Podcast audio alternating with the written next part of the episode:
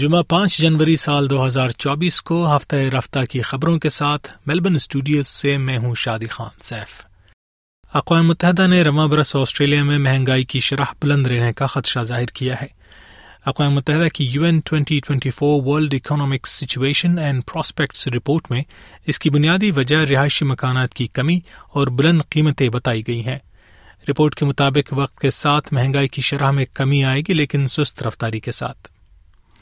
لبنان میں حزب اللہ تنظیم کے سربراہ حسن نصراللہ نے اسرائیل کو حماس کے ایک رہنما کی ہلاکت کا ذمہ دار قرارتے ہوئے خاموش نہ رہنے کا اعلان کیا ہے۔ بیروت میں شیخ صالح کی ہلاکت پر اپنا رد عمل ظاہر کرتے ہوئے انہوں نے اسرائیل پر دہشت گردی کا الزام لگایا۔ Israel's power is the force of deterrence.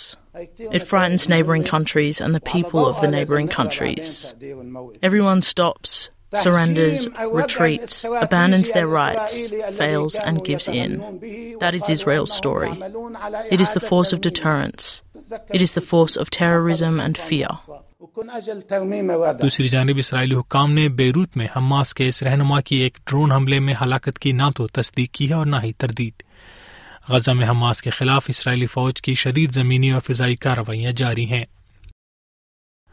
چین نے بحر اسود کے اطراف تمام ممالک کے لیے آزاد اور پرامن بحری تجارت کے حق کے احترام کا مطالبہ کیا ہے۔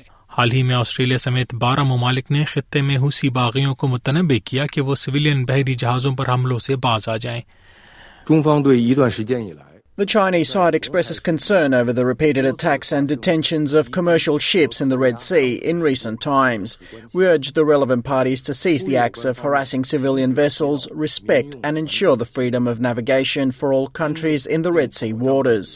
We believe that all parties, especially influential major powers, should play a constructive and responsible role in safeguarding the security of the Red Sea maritime routes. اقوام متحدہ میں چین کے نمائندے گینگ شوانگ نے اسرائیل اور فلسطین کے تنازع کے حوالے سے یمن کی صورتحال پر بھی تشویش ظاہر کی۔ آسٹریلیا کی ریاست کوئنز لینڈ نے فضائی کمپنیوں کوانٹس اور جیٹ اسٹار کے ساتھ مل کر سیاحت کی فروغ کے لیے صارفین کو سستے ٹکٹس فراہم کرنے کا اعلان کیا ہے۔ پریمیئر اسٹیون مائلز نے اے بی سی کو بتایا کہ موجودہ سیاحتی سیزن کے عروج میں بھی سیلانیوں کی کمی کے باعث یہ قدم اٹھایا گیا ہے۔ Cairns and much of the state's far north, it's business as usual. Businesses are open. Unfortunately, there's not the number of visitors here that we're used to. This is peak season, peak tourism season, and that's why our focus today, our announcement today is on getting more visitors here to Cairns and the state's far north. گزشتہ برس کے آزاد تجارتی معاہدے کے بعد بھارت کے لیے آسٹریلوی زرعی اجناس کی برآمدات میں پچاس فیصد اضافہ ہوا ہے۔ ان برآمدات کی فہرست میں گوشت، مچھلی، غلہ اور بادام کے ساتھ ساتھ ادویات، لکڑی اور کاغذ بھی شامل ہے۔